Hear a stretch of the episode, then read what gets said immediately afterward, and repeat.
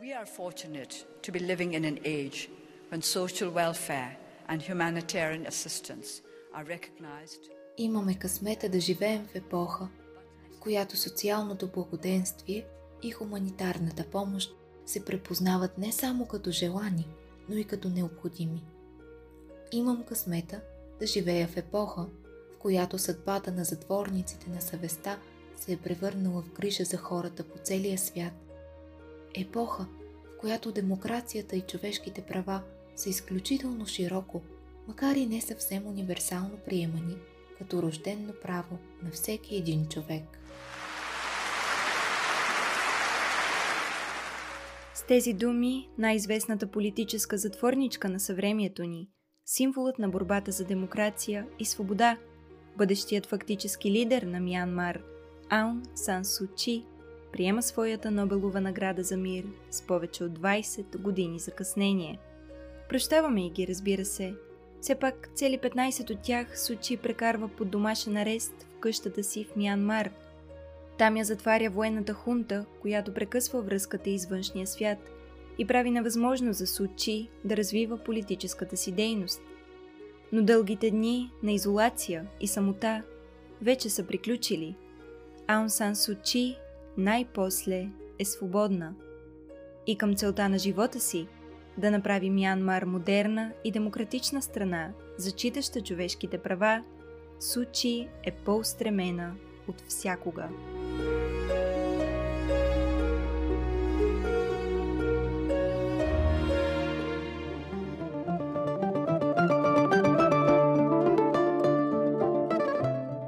Сте с Полифем, българският подкаст за жените, които променят политиката. Тук разказваме историите на значими дами от политическия и обществения живот, в миналото и в съвремието, в България и по света.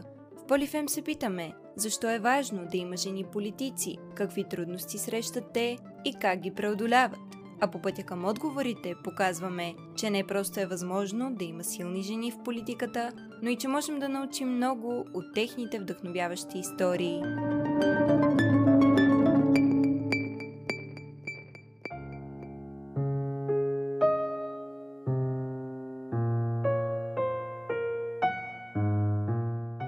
Аз съм Катерина Василева и днес ще ви разкажа историята на Аун Сан Су Чи – фактическият лидер на Мянмар до военния преврат в страната от 1 февруари тази година.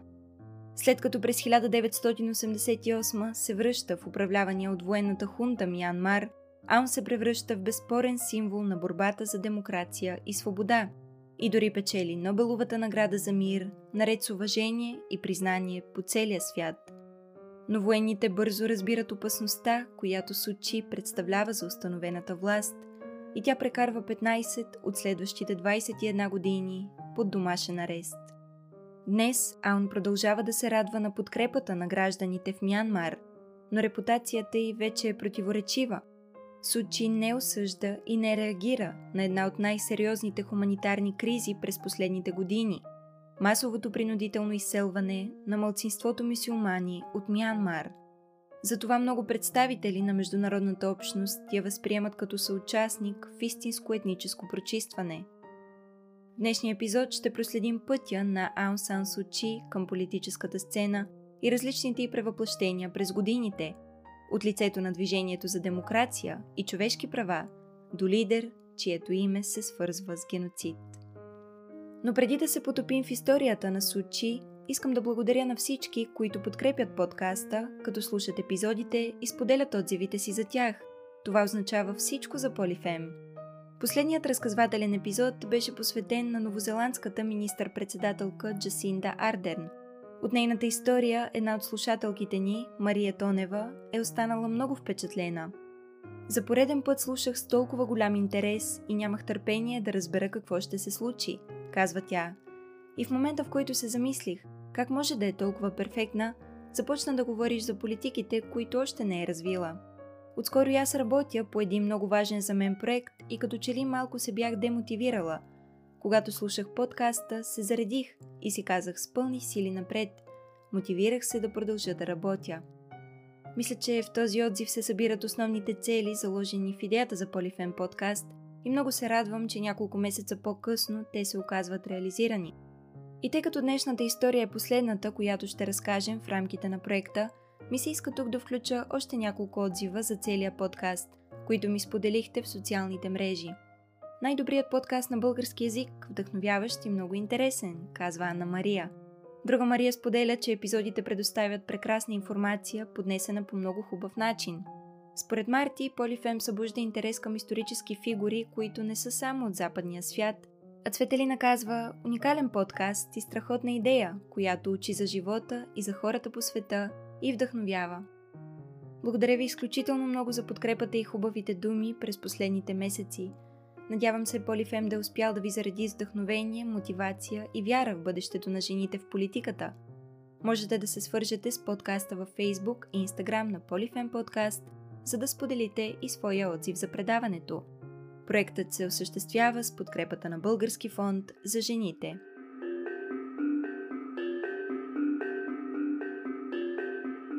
В епизода за Беназир Пхуто нямаше как да вникнем в живота и управлението й, без да представим накратко историята на Пакистан. Така е и при Яун Сан Су Чи. За да разберем защо събитията в нейния живот са се случили точно по този начин, трябва първо да разкажем повече за самия Мянмар. Тази държава се намира в Юго-Источна Азия и граничи с страни като Бангладеш, Индия, Китай и Тайланд. Днешното си име Мянмар получава през 1989 от военния режим – преди това страната е позната като Бирма. До края на Втората световна война Бирма се намира в границите на Британската империя, но през 1948 официално успява да извоюва независимостта си и се превръща в самостоятелна държава. Гражданите на Бирма обаче не се радват твърде дълго на тази свобода и независимост. През 1962 армията осъществява преврат и налага управлението на военната хунта – което продължава близо 50 години, чак до 2011. И новият век не спира да изправя Мянмар пред нови и нови предизвикателства – хуманитарни кризи, граждански войни и всевъзможни конфликти. Десетилетията военен режим забавят економическото развитие на страната и я нареждат сред най-бедните държави в целия свят. Проблемите продължават и след като Мянмар тръгва по пътя на демократичните реформи – свободния пазар и модернизацията. А поредната кулминация започва едва преди 3 месеца с военния преврат от 1 февруари, с който армията си връща властта. Но от началото на нашата история до най-актуалните събития минават много десетилетия. Затова нека да се върнем назад – Аун Сан Су Чи е родена на 19 юни 1945 година в Рангун, Бирма, днешен Янгон в Мянмар. Тя не идва от случайно семейство. Су Чи е дъщерята на Аунг Санг, който се смята за основателя на съвременния Мянмар. Бивш генерал, наричан още бащата на бирманската армия, Аунг Санг е този, който води преговорите за признаването на независимостта на Бирма от Британската империя – от края на Втората световна война той оглавява антифашистката Народна лига на свободата и работи за изграждането на нова и независима Бирма като нейн де-факто политически лидер. Но всичко се променя през 1947, когато Аун Сан Су Чи е едва на две години. Не дочакал официалното признаване на бирманската независимост, за която се е борил толкова дълго, нейният баща, бащата на съвременен Мянмар – е убит от политическите си противници. Аунг Санг е едва на 32. Ранната му смърт окончателно го превръща в национален герой на Бирма и записва името му в историята с златни букви. На въпроса смята ли, че е наследила качествата на баща си, които правят Аунг Санг такъв герой, Сучи отговаря. Мисля, че баща ми, подобно на мен, не се е родил толкова смел – за себе си той е казвал, че като малък е бил ужасен от тъмното, страхувал се и от призраци и така нататък. Аз също се страхувах така и това ме накара да усещам баща ми по-близък.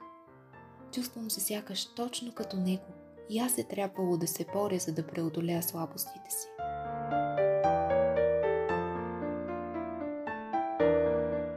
След смъртта на Аунг Санг, неговата съпруга Кин Чи, до тогава медицинска сестра, се превръща във важна фигура в бирманската политика, като един от най-забележителните и дипломати. През 1960-та Кин Чи е назначена за посланичка на Бирма в Индия и така се мести заедно с Аун в Нью Делхи. Животът в чужбина оказва огромно влияние върху светогледа и ценностната система на Сучи, точно през годините, в които тя самата се формира като личност. Впечатленията и от Индия придобиват още по-значима роля, когато вземем предвид, че подобно на Бирма, страната е извоювала собствената си независимост от Британската империя едва две десетилетия по-рано. Аун Сан Сучи прекарва зад граница съдбовната 1962 година. Тогава, под ръководството на генерал Не Уин, бирманската армия извършва преврат и премахва демократично избраното правителство на страната – Започва нова ера на военно управление в наскоро провъзгласената за независима държава Бирма. Новата власт вкарва в затвора опозиционните политически лидери, налага строга цензура върху медиите и слага край на демократичните процеси. Сучи наблюдава тези стряскащи промени отдалеч, извън страната, и вижда как целият прогрес, за който е работил баща и през годините, се изгубва постепенно управлението на военната хунта. Още тогава тя започва да осъзнава, че за да има мир и просперитет в една страна, тя трябва да бъде изградена върху основите на свободата, а не на страха. Не властта покварява, а страхът. Страхът от загубата на властта развръщава тези, които я притежават, а страхът от бича й покварява онези, които й се подчиняват. Единственият истински затвор е страхът а единствената истинска свобода е свободата от страх.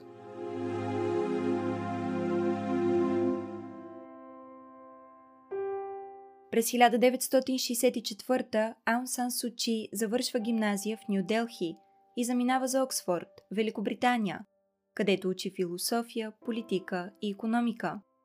В университета Сучи разширява интересите и познанията си в тези области – но тогава все още няма намерение да влиза в бирманската политика.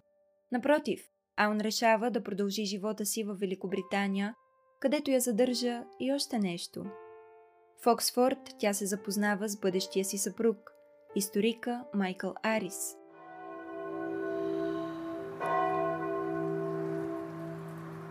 През 1972 двамата се женят и започват съвместния си живот, а скоро се раждат и двамата им синове – Александър и Ким. През тези години Аун Сан Сучи не живее единствено в Великобритания. Тя прекарва известно време в САЩ, Бутан, Индия и Япония, където учи и работи в различни институции. Но най-голям отпечатък в живота й оставя времето, прекарано в Обединеното кралство, за което тя си спомня десетилетия по-късно. During the most difficult years, I was upheld by memories of Oxford. По време на най-трудните ми години, най-силно ме крепяха спомените от времето ми в Оксфорд. Те бяха моят най-важен и най-ценен ресурс. Помогнаха ми да се справя с всички предизвикателства, с които се сблъсквах.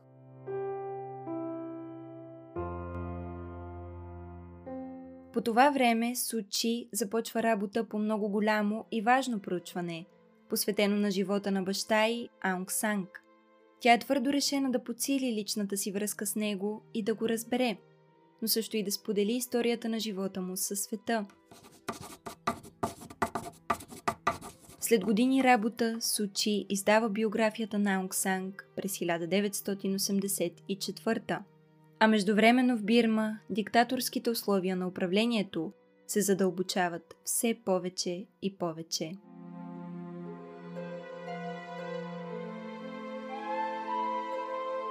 През 1988 всичко се променя за Аун Сан Су Чи. Майка и Ким Чи претърпява тежък сърдечен удар и се налага Аун да се върне обратно в Бирма, за да се грижи за нея – но страната, в която Сучи се връща, е съвсем различна от онази, която е напуснала през далечната 1960-та. Повече от 25 години управление на военната хунта са донесли на бирманските граждани огромно недоволство, желание за промяна, свобода и по-добър живот.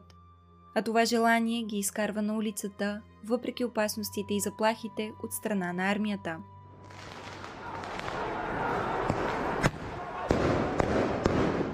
Масови протести обгръщат цялата страна. Протести против еднопартийното управление на военния режим и за възстановяване на демокрацията в Бирма. Недоволството кулминира на 8 август във възстанието, станало известно като 8888. То е започнато от студенти в Янгон, но бързо привлича хора от всички социални групи – лекари, домакини, деца и будистки монаси. Всички излизат на улицата. Но правителството отвръща с огромна сила. Хиляди бирманци са убити, ранени, арестувани.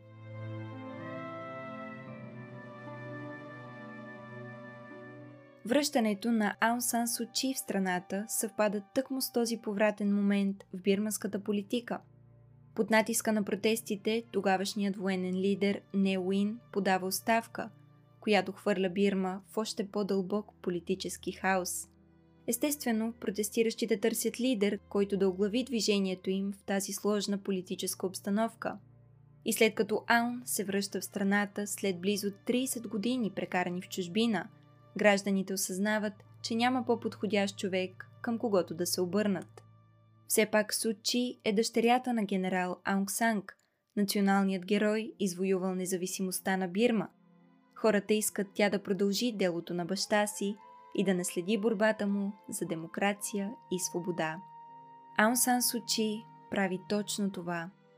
На 26 август 1988 тя се изправя пред тълпа от половин милион души на стълбите на пагодата Шведагон, една от най-важните сгради в цяла Бирма, и призовава хората да се борят за демократични промени.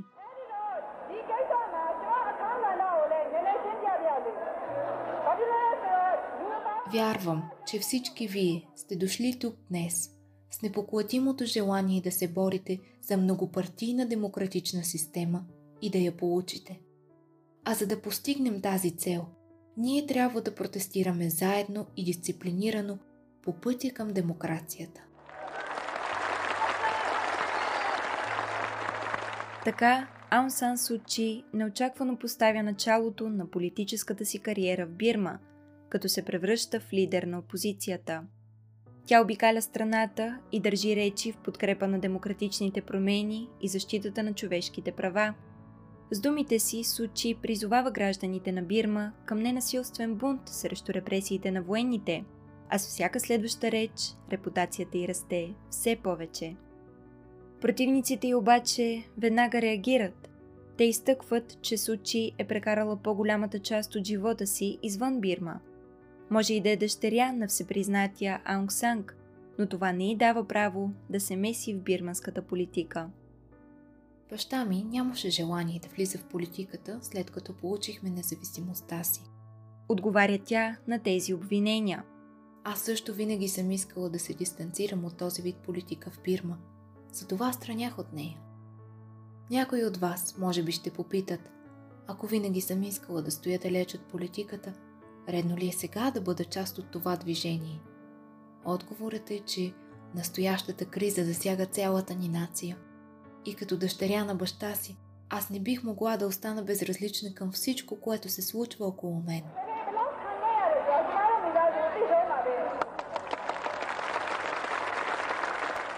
Въпреки протестите, през септември 1988 отново е осъществен военен преврат. На власт идва наскоро създаденият Държавен съвет за връщане на закона и реда в Бирма, който формира новата военна хунта.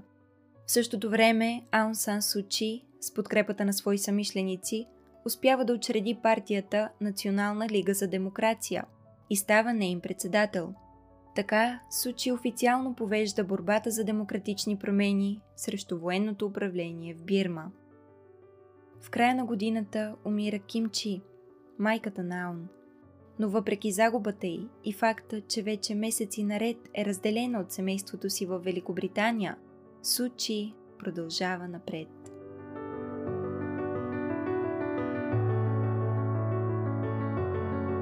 Но колкото повече се разраства влиянието на Сучи, толкова повече военните осъзнават заплахата, която тя представлява за установения режим. Затова на 20 юли 1989 правителството на страната, вече носеща името Мянмар, я поставя под домашен арест. Аун Сан Сучи е затворена в къщата си в Янгон и е напълно забранено да бъде избирана на публични длъжности. Военната хунта я изправя пред избор. Ще я освободят, ако се съгласи да напусне Мянмар. Но за Сучи отговорът е ясен. Тя ще остане в страната, докато Мянмар не премине към гражданско управление и политическите затворници не бъдат освободени. На въпроса защо военната хунта я възприема като толкова голяма заплаха, Аун Сан Су Чи отговаря. Защото хората ме подкрепят, не се страхуват от мен. И тъй като не се страхуват от мен, те ми се доверяват и ми споделят какво мислят.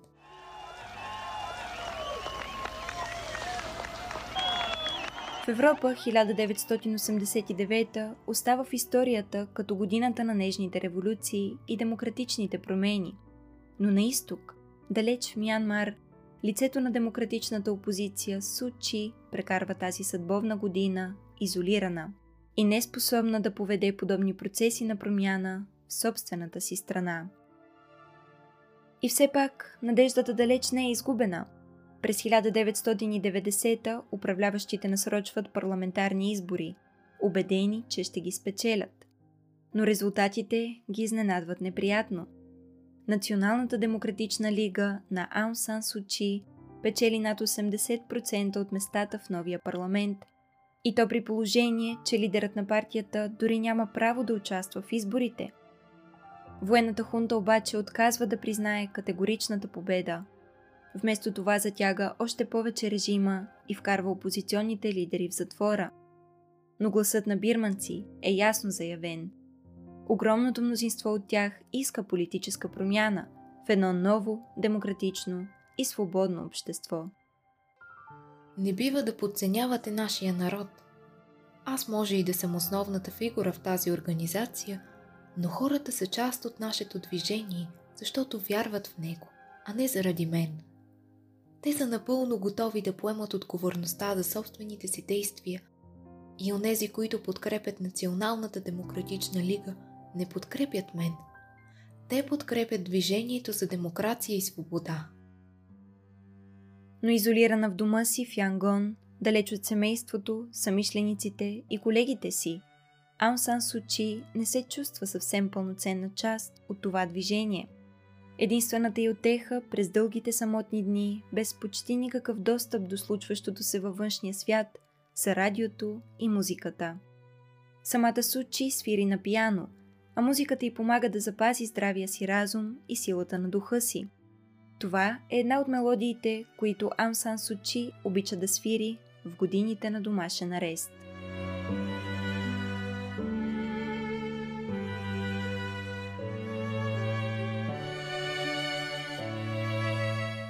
Именно от любимото си радио един следобед Аун Сан Сучи научава, че е спечелила Нобеловата награда за мир за 1991.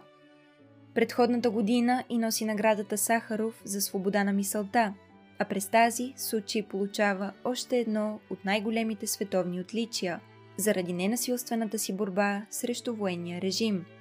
Наградата утвърждава образа на Аун като глобална фигура, символ на демокрацията и свободата – която вдъхновява не само гражданите на Мянмар, но и хората по целия свят. Тъй като Сучи се намира под домашен арест, наградата е приета от сина й Александър. Самата Аун успява да изнесе своята Нобелова лекция едва през 2012, повече от 20 години след като получава отличието. В тази своя закъсняла реч тя споделя. Often, during my days of house arrest, It felt as though I were no longer a part of the real world. There was a house. Често, през дните ми на домашен арест, се чувствах сякаш вече не съм част от реалния свят. Там беше къщата, която беше целият ми свят. Имаше го и светът на онези, които също като мен не бяха свободни, но формираха своя общност и бяха заедно в затворите. А извън всичко това беше светът на свободните.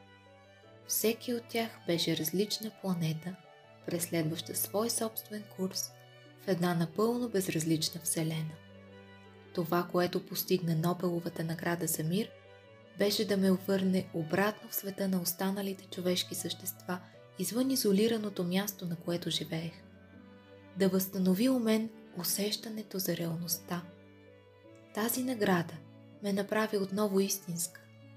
Върна ме в широката общност от хора и което беше още по-важното, Нобеловата награда насочи световното внимание към борбата за демокрация и човешки права в Бирма. Ние нямаше да бъдем забравени.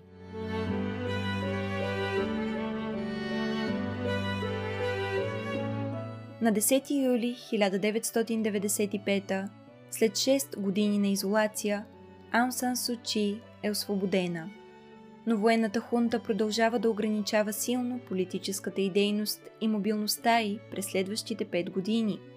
По това време Су Чи осъзнава, че не само свободата й е поставена на карта в борбата за демократични промени. Животът ти също е постоянно изложен на риск.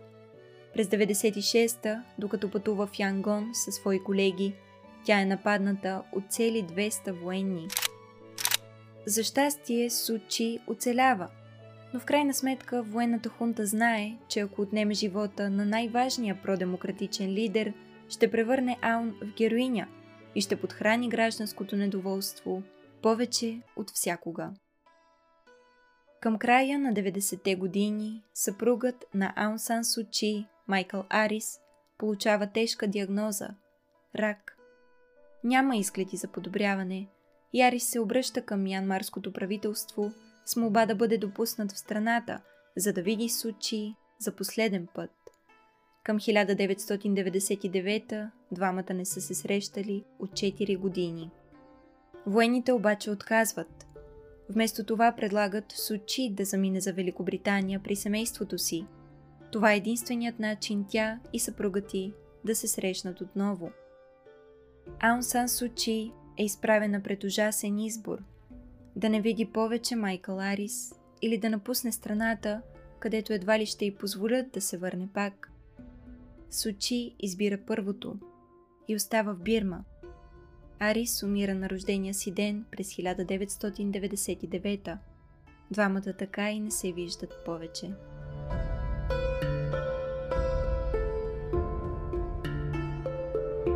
На следващата година военните обвиняват Аун Сан Сучи в намерение да пътува извън Янгон, което по това време и е забранено. На 23 септември 2000-та Сучи отново е поставена под домашен арест, от който ще бъде окончателно освободена чак след 10 години. Военната хунта намира причина след причина да удължава присъдата й и да възпрепятства политическата й дейност в Мянмар – но Сучи продължава да критикува режима и да призовава за демократични промени. Честно казано, се чувствам доста неудобно, когато хората говорят за моите битки и за жертвите, които съм направила, защото моите колеги наистина пожертваха много повече от мен. Те нямаха защитата, която ми осигуряваше моето име. Макар да бях поставена под домашен арест, името на баща ми беше моята защита.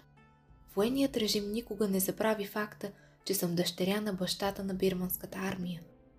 В същото време всичките ми колеги и самишленици се превърнаха в незнайни войни на нашето движение и на нашата кауза. А те минаха през толкова много трудности. Страдаха, бяха пратени в затвора, а не поставени под домашен арест като мен. Затова мога да кажа с искрено смирение, че аз страдах много по-малко.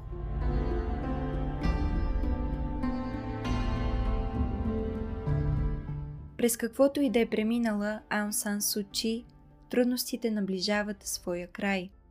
На 13 ноември 2010, след като е прекарала 15 от изминалите 21 години под домашен арест, Сучи най-после е освободена.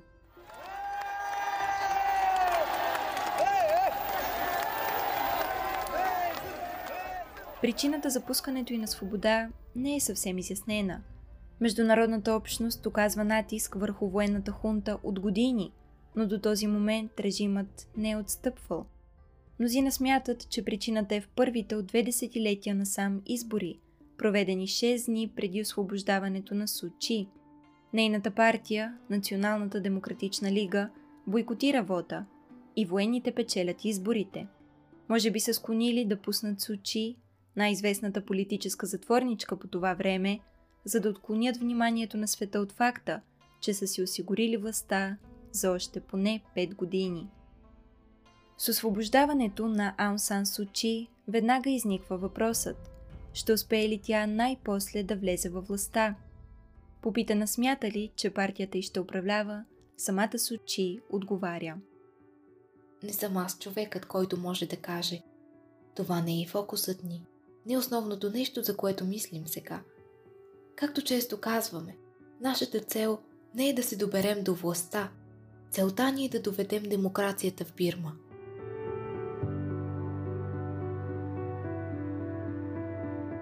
Но за да осъществи демократичните промени, за които говори вече повече от 20 години, Аун Сан Сучи трябва да влезе във властта – затова тя и самишлениците й веднага започват подготовка за междинните избори през 2012.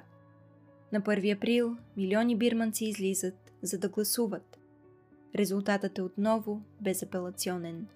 Националната демократична лига печели цели 43 от откритите 45 места в парламента. Разбира се, за големия мянмарски парламент това е доста малък брой депутати – но предпочитанията на гражданите са категорични. Така Сучи най-после влиза във властта и става лидер на вече парламентарно представената опозиция. Когато встъпва в длъжност като депутат, тя казва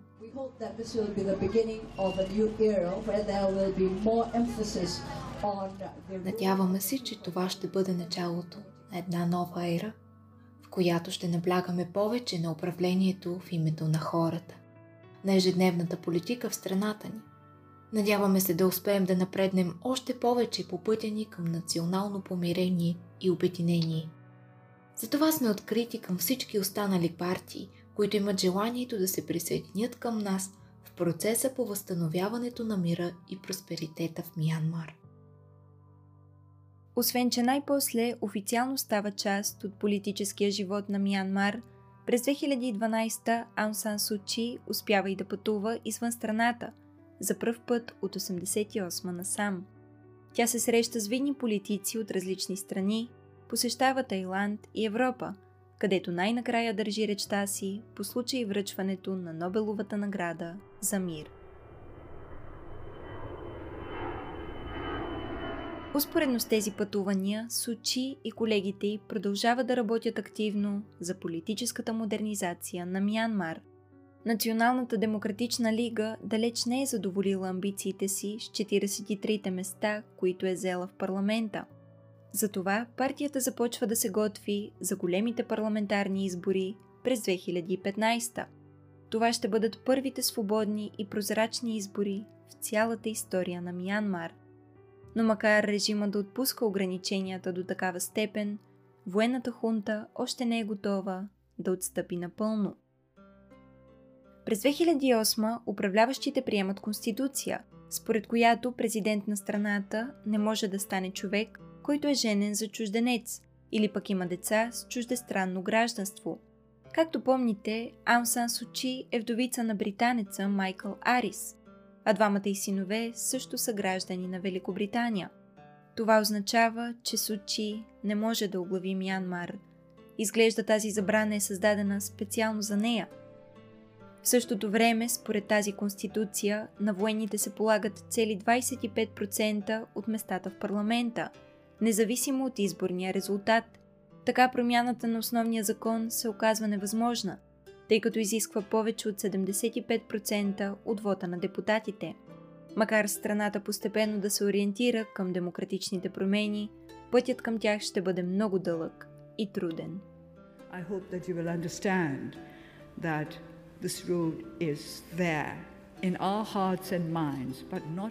Надявам се ще разберете, че този път съществува в сърцата и умовете ни, но още го няма в действителност. Ще имаме нужда от вашата помощ и от подкрепата на целия свят, за да се уверим, че този път ще бъде изграден и ще ни отведе там, където искаме да стигне нашата страна. През ноември 2015 Националната демократична лига печели поредната си категорична победа. Партията си осигурява достатъчно голямо мнозинство в двете камери на парламента, за да състави правителство. Тъй като Сучи няма как да стане президент, за кандидат от лигата е избран нейн приближен колега. Но Аун Сан Сучи ясно заявява, че тя ще управлява страната, макар и не пряко.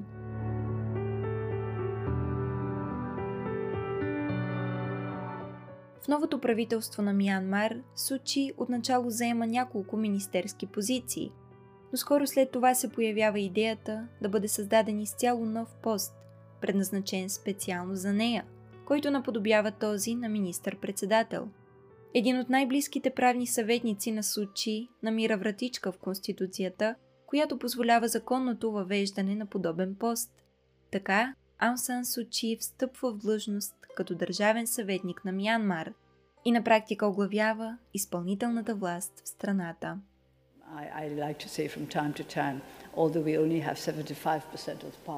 Понякога обичам да казвам, въпреки че имаме едва 75% от властта, трябва да поемаме 100% от отговорността.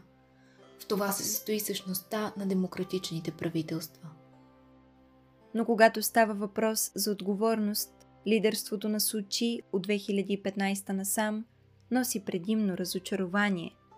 В ролята си на държавен съветник тя се опитва да разреши конфликтите между множеството въоръжени етнически организации в Мянмар.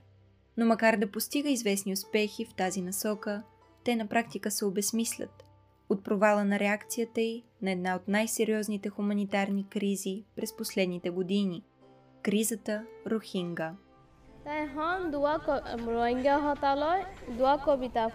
Рохингите формират етническа група, която наброява около 2 милиона души. Половината от тях живеят в най-бедната част на Мянмар, щата Ракхайн, близо до границата с Бангладеш. Рохингите са предимно мисюлмани и в хода на историческото развитие на Бирма се появяват остри разделения между тях и будисткото население на страната – Корените на омразата между двете групи се задълбочават през Втората световна война. Рохингите подкрепят британците, докато будистите симпатизират на японците, надявайки се, че те ще допринесат към извоюването на бирманската независимост. С идването на военната хунта на власт през 62-а, рохингите се превръщат в лесна мишена за управляващите. Военните говорят за тях като за най-голямата заплаха срещу будистката идентичност на Мянмар.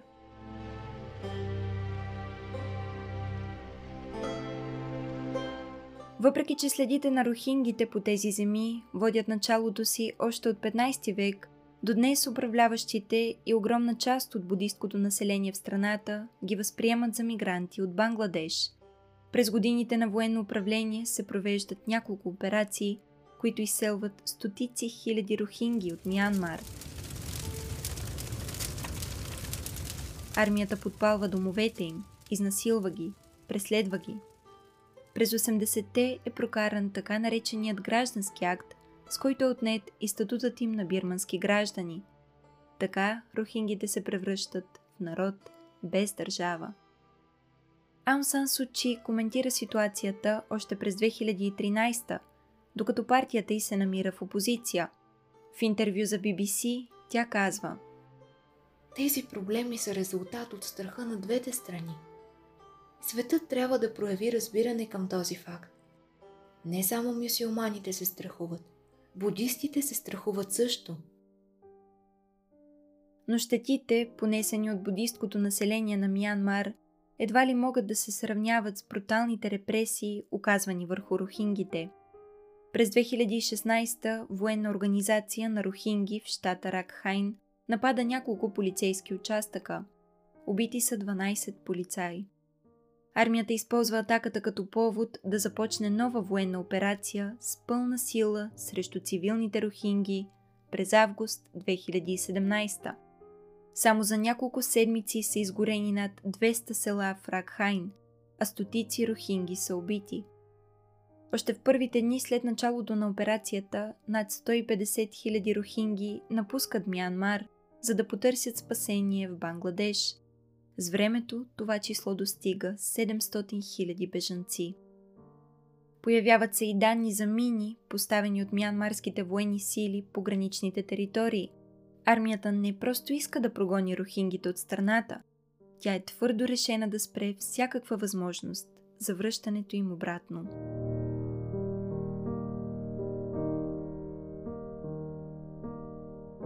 ООН определя кризата Рохинга за етническо прочистване като по учебник.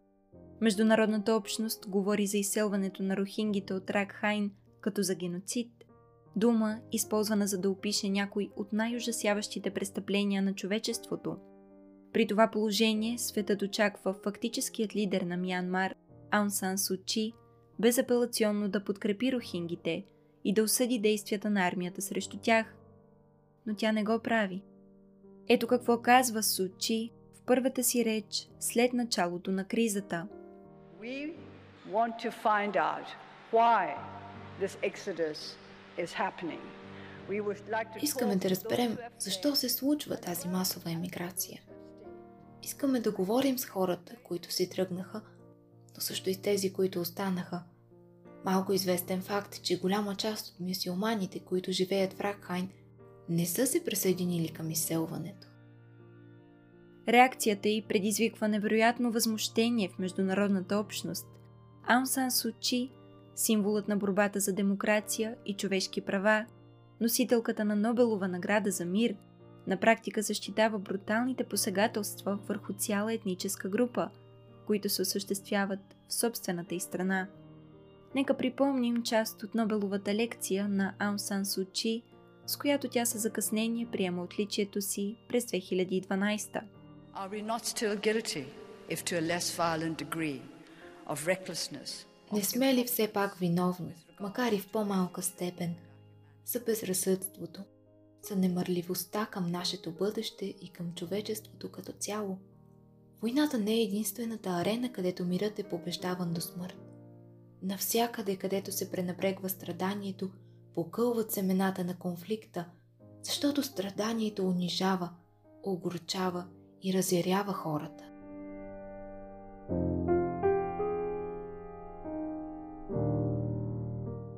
Но ето, че едно все по-задълбочаващо се страдание в собствената й държава се пренебрегва. Защо Сучи престъпва принципите си? Защо не защитава рохингите? Какво я спира да осъди действията на армията, с която така или иначе от десетилетия заемат противоположни страни? Макар отговорът да не е съвсем изяснен, можем да предположим. През годините Аун Сан Су Чи е правила редица компромиси с военните, за да достигне позицията, на която се намира в този момент. Нейни приближени твърдят, че причината за мълчанието и сега е нежеланието да внася още повече враждебност в отношенията си с армията. Ако Сучи иска дългосрочно и ефективно да работи съвместно с военните, за да може Мянмар да се превърне в истинска демократична страна – тя не може да си позволи отново да се обърне директно срещу тях. С реакцията си Аун Сан Сучи прави избор, който от разстоянието на времето можем да определим като унищожителен за самата нея. Тя избира отношенията си с армията и стабилността на мянмарското правителство пред живота на стотици хиляди рохинги и онова, което е останало от собствената й репутация –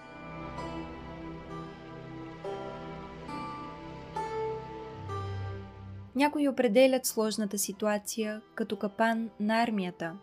Макар военните да извършват посегателствата в щата Ракхайн, огромният дял от вината за кризата от гледна точка на международната общност пада върху раменете на Сучи.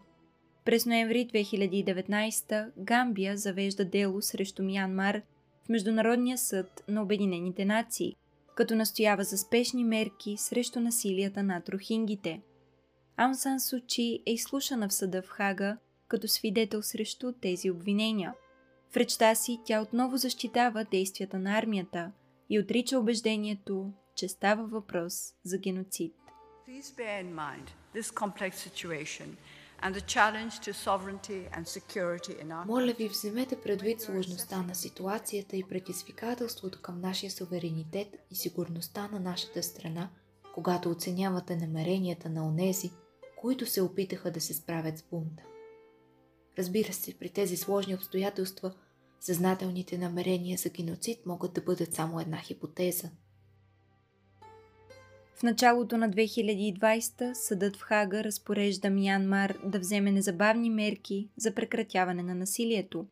Но и днес близо 900 000 бежанци Рохинга живеят в лагери в Бангладеш, а няколко стотин хиляди остават в Мянмар, където репресиите срещу тях продължават.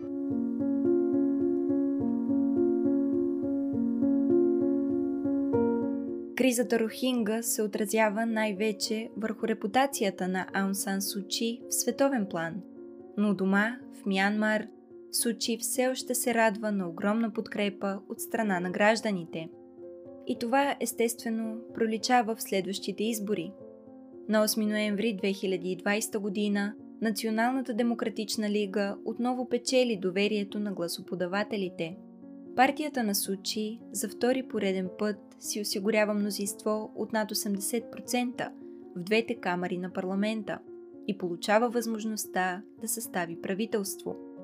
Но победата не е и съвсем прозрачна. На места гласуването е прекратено през деня, което лишава някои етнически мълцинства от изборното им право. Това дава основание на армията и свързаните с нея политически сили да твърдят, че резултатите са фалшифицирани – но избирателната комисия отхвърля това обвинение. Военните обаче не се примиряват с решението. Първото заседание на новия парламент на Мянмар е насрочено за 1 февруари 2021, но така и не се състои. В ранните часове на деня военните извършват преврат и завземат властта в страната. Армията отново арестува Ансан Сучи и самишлениците й – Обявено е едногодишно изваредно положение. По всичко личи, че Мянмар се връща в най-тъмните си времена, обратно към военната диктатура.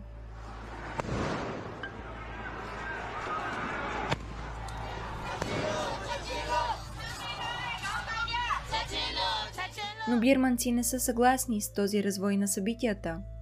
Още в деня на преврата започват масови протести в цялата страна против управлението на военните и за освобождаване на Сучи и останалите политически затворници. Това е най-голямото гражданско недоволство в Мянмар от години насам. И естествено, хората са живели едва 10 години в страна, която не е управлявана от военна хунта. Днешните младежи, родителите им, техните баби и дядовци, всички са прекарали голямата част от живота си в диктатура, с ограничени права и свободи, и в непрекъснат страх, че репресиите всеки момент могат да се задълбочат.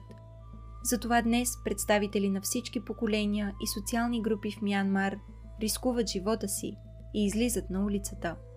Усетили какво е страната им да поеме по пътя към демократичните промени, те не могат да си позволят да се върнат назад и отново да изгубят усещането си за свобода и правата, които са постигнали.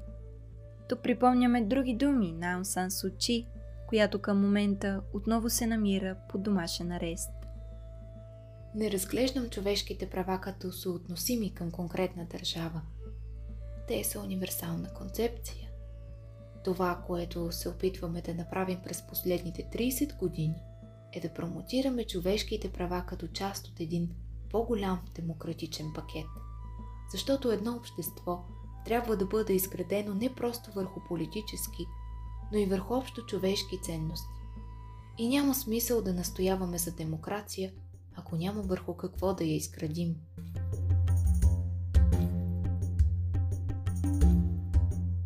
През месеците от военния преврат на сам, гражданите на Мянмар доказват, че притежават ценностите, върху които да изградят своята демокрация. Ценности като правото на живот, на свобода, на достоинство, на протест, правото на мнение. Хората намират най-различни начини да протестират срещу военната хунта. Вечер, когато започва полицейският час, те излизат навън, и започват да удрят тенджери и тигани. В Мянмар това е стара традиция, за която се вярва, че прогонва злите сили. Шумът се превръща и в начин протестиращите да се предупреждават взаимно, когато наближават военни. А на многохилядните демонстрации в цял Мянмар хората пеят песни още от протестите през 88 и се поздравяват с три вдигнати пръста – Знак, станал популярен покрай поредицата Игрите на глада на Сюзан Колинс, но през последните години използван в редица продемократични протести.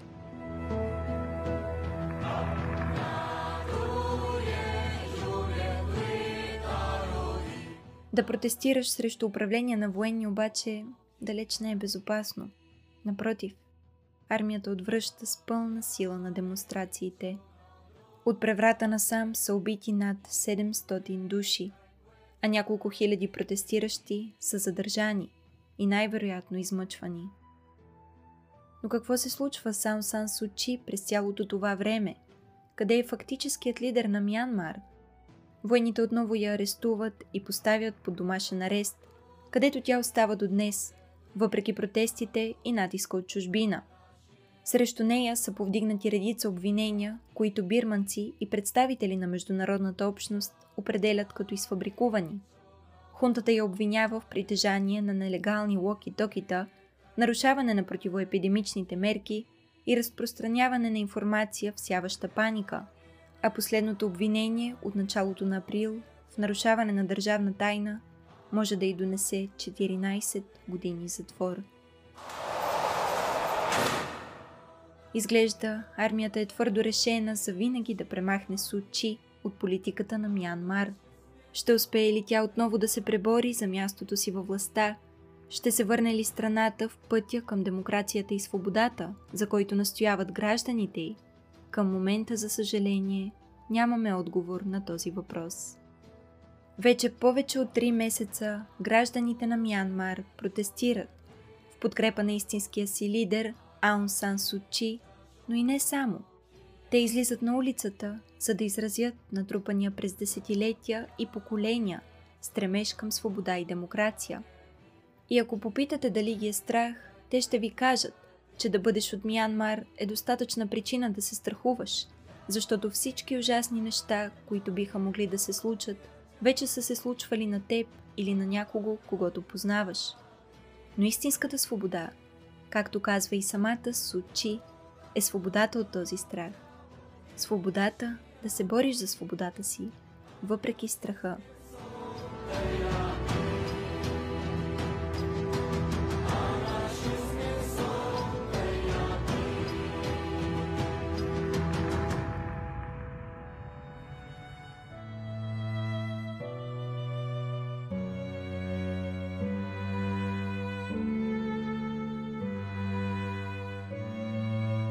Аун Сан Сучи определено се нарежда сред най-интересните политически фигури на нашето време. Когато се завръща в Мянмар през 1988, тя не предполага, че изобщо ще се захване с политическа дейност, но събитията в родната й страна няма как да я оставят безразлична. В десетилетията от тази повратна година насам, Сучи не спира да се бори за превръщането на Мянмар в демократична и свободна страна – зачитаща човешките права. В името на тази цел тя наистина прави много жертви. Прекарва 15 години под домашен арест, оставя семейството си, пропуска да види за последно дори умиращия си съпруг. Но след дългоочакваното си идване на власт, Сучи губи репутацията си на пазител на човешките права с разочароващата си реакция на бруталната криза Рохинга – въпреки това, днес тя остава истинският лидер за хората на Мянмар, защото единствено Фаун Сан Сучи те припознават перспективата за нормален живот в мирна и демократична държава, в която най-после да бъдат свободни от страха. The peace of our world is indivisible. As long as negative forces are getting the better, Мирът в нашия свят е неделим докато негативните сили побеждават положителните, където и да е по света, ние се намираме в риск. Може да се постави под въпрос дали цялото зло в света може да бъде напълно премахнато. Простият отговор е не. В природата ни е да носим в себе си както положителното, така и отрицателното.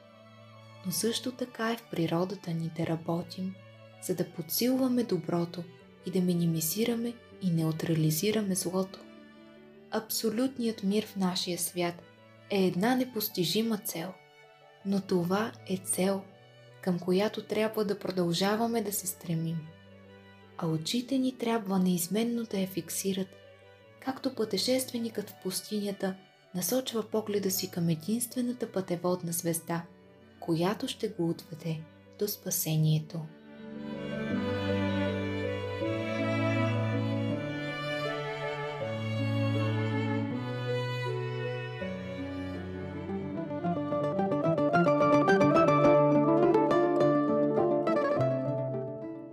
Бяхте с Полифен подкаст. Ако епизодът ви е харесал, не забравяйте да споделите отзив в социалните мрежи. Последвайте Полифем във Facebook и Instagram за още интересни истории от света на женската политика. Епизодът е изготвен от мен, Катерина Василева, а подкастът съществува благодарение на Български фонд за жените. От мен до скоро и не забравяйте, жените имат място навсякъде, където се взимат решения.